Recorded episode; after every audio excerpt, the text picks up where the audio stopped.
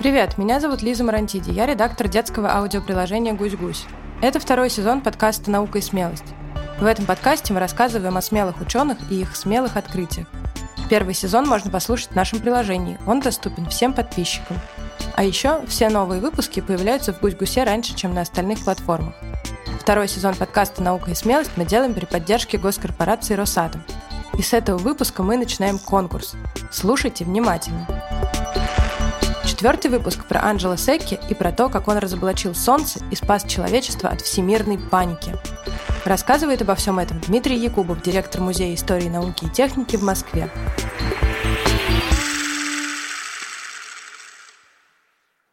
Если мы посмотрим на небо днем и ночью, то мы можем решить, что это два совершенно разных мира. Днем голубое небо и большое яркое жаркое солнце – а ночью черное небо, холодные тусклые звездочки, они очень маленькие, и от них нет света и точно уже нет тепла. И не мудрено, что очень долго люди считали Солнце и звезды абсолютно разными объектами, абсолютно разными небесными телами – не только жрецы Древнего Египта, но и почти все астрономы Средневековья считали Солнце уникальным и самым главным светилом Вселенной. Много-много веков спустя, в 1584 году, Джордано Бруно заговорил о том, что Солнце не единственное, что существует много Солнц и много миров, и что звезды — это и есть далекие Солнца, очень похожие на наше — но понадобилось еще 300 лет, чтобы не просто догадываться и предполагать, а чтобы окончательно доказать. Солнце — это никакой не центр Вселенной, а самая рядовая, самая обычная звезда с таким унылым названием «желтый карлик». Ученого, который поставил точку в этом долгом споре, звали Анджело Секки. Анджело Секки родился в 1818 году, 200 с лишним лет назад. Его отец был плотник, они жили на севере Италии, и, наверное, родители не стремились сделать из Анджела знаменитого ученого. Вообще о детстве Секки известно как-то досадно мало и все какие-то обрывки. Мы знаем, например, что его мать учила его штопать и шить. Наверное, на всякий случай, потому что неизвестно было, как сложится его жизнь. В городке Реджа Эмилья сохранился дом, где родился Анджело Секки. Небольшой домик, зажатый между соседними постройками. В нем жила семья Секки с детьми, и здесь же находилась столярная мастерская отца. Сегодня на этом доме висит такая мемориальная доска. Этот убогий дом, где родился выдающийся астроном и физик Анджело Секки – говорит нам, как многого можно достичь, если у тебя есть удача и гениальная сила воли. Про удачу, к сожалению, спорно. Везунчиком Секки не был, скорее даже наоборот. А вот целеустремленность и трудолюбие действительно были потрясающими. Анджело окончил гимназию и решил стать монахом. Вступил в орден иезуитов. Орден – это сообщество монахов или рыцарей – в орден иезуитов объединились монахи. Устав разрешал им держать в тайне то, что они являются членами общества, и вести обычную светскую жизнь. Это наполовину тайная структура и еще некоторые особенности привели к тому, что сейчас слово «иезуит» означает «хитрый двуличный человек». Действительно, иезуиты сделали много такого, что мы не одобрили бы. Именно иезуиты, и из всех монашеских орденов только они, были допущены к составлению списка запрещенных книг, которые после уничтожались. Иезуиты очень сильно попортили последние годы жизни Галилео Галилею. Но они прославились не только этим. Иезуиты, как очень дисциплинированная, почти военная организация, помогали, например, во время эпидемии чумы несколько европейских академий и университетов, созданные иезуитами. Одной из благодетелей они считали просветительскую деятельность, они издавали замечательные учебники, по которым учились многие физики уже XX века. Анджело Секки поступил в Римский колледж. Это один из самых престижных университетов Италии. закончил его, но в этот момент власть сменилась, и всем иезуитам приказано было покинуть Рим. Все-таки их побаивались, и все злодеяния, которые были совершены за много веков, им припомнили. Секи вынужден был уехать. Сначала он уехал в Англию, потом в Соединенные Штаты, и именно в результате этого бегства и в результате новых знакомств укрепился его интерес к астрономии. Это были странные времена, политическая ситуация менялась очень быстро – и вскоре Секки разрешили вернуться. Он уже был зрелым астрономом, знаменитым ученым и в 32 года стал директором обсерватории в Римском колледже. Именно в том колледже, в котором он учился. На территории Римского колледжа до сих пор стоит церковь святого Игнатия. И во времена Секки там был недостроен купол. Когда Секи стал директором обсерватории, он получил разрешение использовать недостроенную часть церкви как обсерваторию – Сейки разместил там новейший по тем временам телескоп. Вообще он потратил невероятное количество сил, применил все свои связи и всю энергию, чтобы собрать хорошие астрономические инструменты, и можно сказать, что что-то наладилось, что-то встало на новые рельсы, и Секи начал заниматься тем, чем он и хотел заниматься, начал заниматься астрономией. Примерно 20 лет прошло спокойно, но в 1870 году произошла очередная смена власти. Поначалу Секки не трогали, но в какой-то момент Римский колледж был объявлен собственностью итальянского правительства. До этого он принадлежал католической церкви. Секки очень сильно протестовал и поставил условия. Либо колледж остается независимым, а Секки остается его директором, либо Секки уходит потому что он не хотел мешать науку с политикой. Всю жизнь мечтал примирить науку и религию, и пока колледж принадлежал католической церкви, у Секки было больше шансов на это. Он решил, что принципы важнее. В этом тоже большая смелость – не подчиниться приказу, а устоять под давлением. Удивительно, но в итоге Секки победил. Директором колледжа остался он, остался человек, который не принес присягу новому правительству. Это, конечно, был очень смелый шаг. Но еще смелее была мысль Секки о том, что Солнце — это самая обычная звезда. Как же Секки смог доказать, что крошечные холодные звездочки и наше огромное горячее Солнце — это очень похожие объекты? К тому времени, о котором мы говорим, ученые освоили замечательный метод, он называется спектральный анализ. Спектр в научном понимании — это невероятно точное с помощью цифр описание цвета какого-то предмета. Оказывается, цвета, которые мы видим, можно измерить, можно разложить на составляющие части. Цвет, который мы глазом считаем одинаковым, может быть по спектру совершенно разным. Например, белый цвет мы можем разложить на 7 цветов радуги.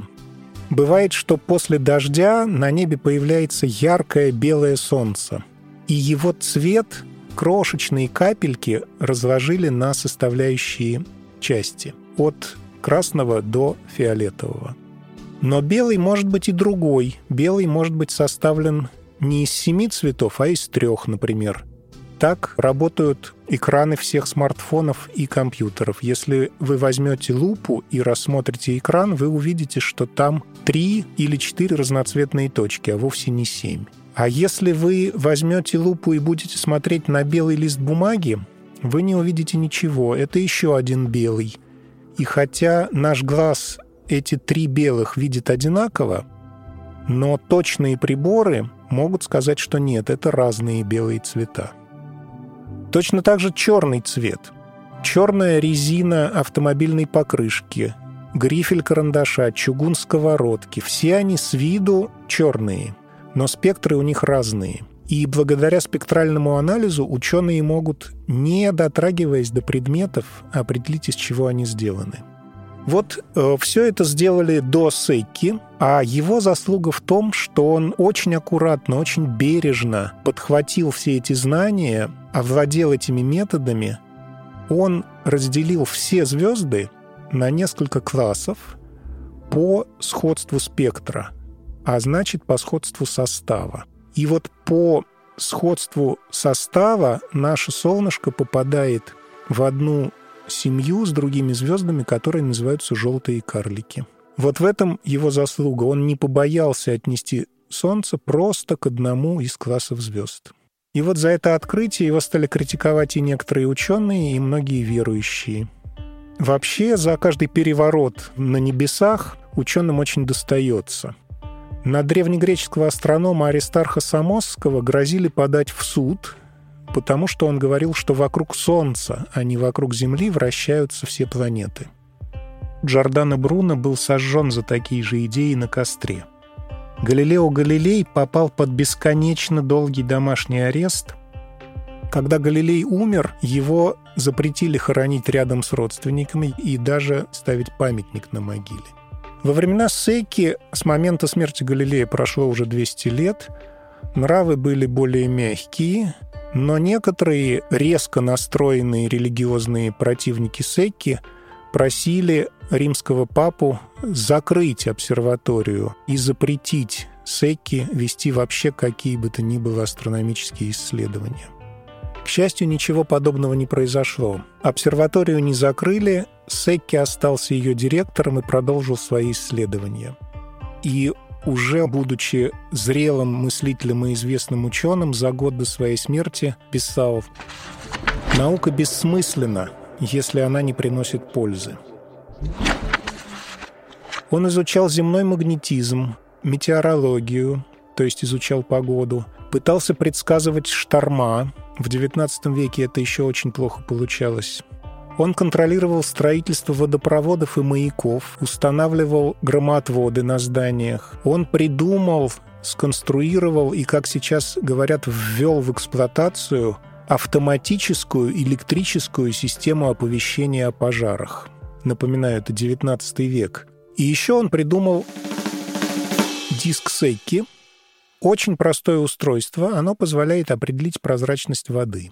Для измерений в море опускают металлический белый диск размером 30 сантиметров. Глубина, на которой диск перестанет быть видно, это и есть характеристика прозрачности воды – чем глубже мы опустим диск, и он останется еще виден, тем прозрачнее вода. Почему я решил из всех изобретений подробно остановиться на диске Секки? Во-первых, потому что это изобретение изумительно простое. И еще потому, что уже в 21 веке, когда было налажено спутниковое измерение прозрачности воды, диск Секки неожиданно очень пригодился. Дело вот в чем – Прозрачность воды показывает, как живется микроскопическим водорослям в океане. Если они болеют и умирают, вода становится совершенно прозрачная. А если их много, вода чуть-чуть мутноватая. И хотя они очень маленькие, они вырабатывают очень значительную часть кислорода, которым мы дышим. То есть если водоросли заболеют, то ни джунгли Амазонки, ни вся сибирская тайга не спасут. И вот спутниковые данные о прозрачности воды сообщают нам, что дело плохо. За последние 60 лет количество водорослей снизилось почти в два раза. Водорослей мало, прозрачность очень высокая, настолько высокая, что это видно уже из космоса. Значит, скоро перестанет хватать кислорода. Случилась легкая паника. Мир задыхается, надо что-то делать.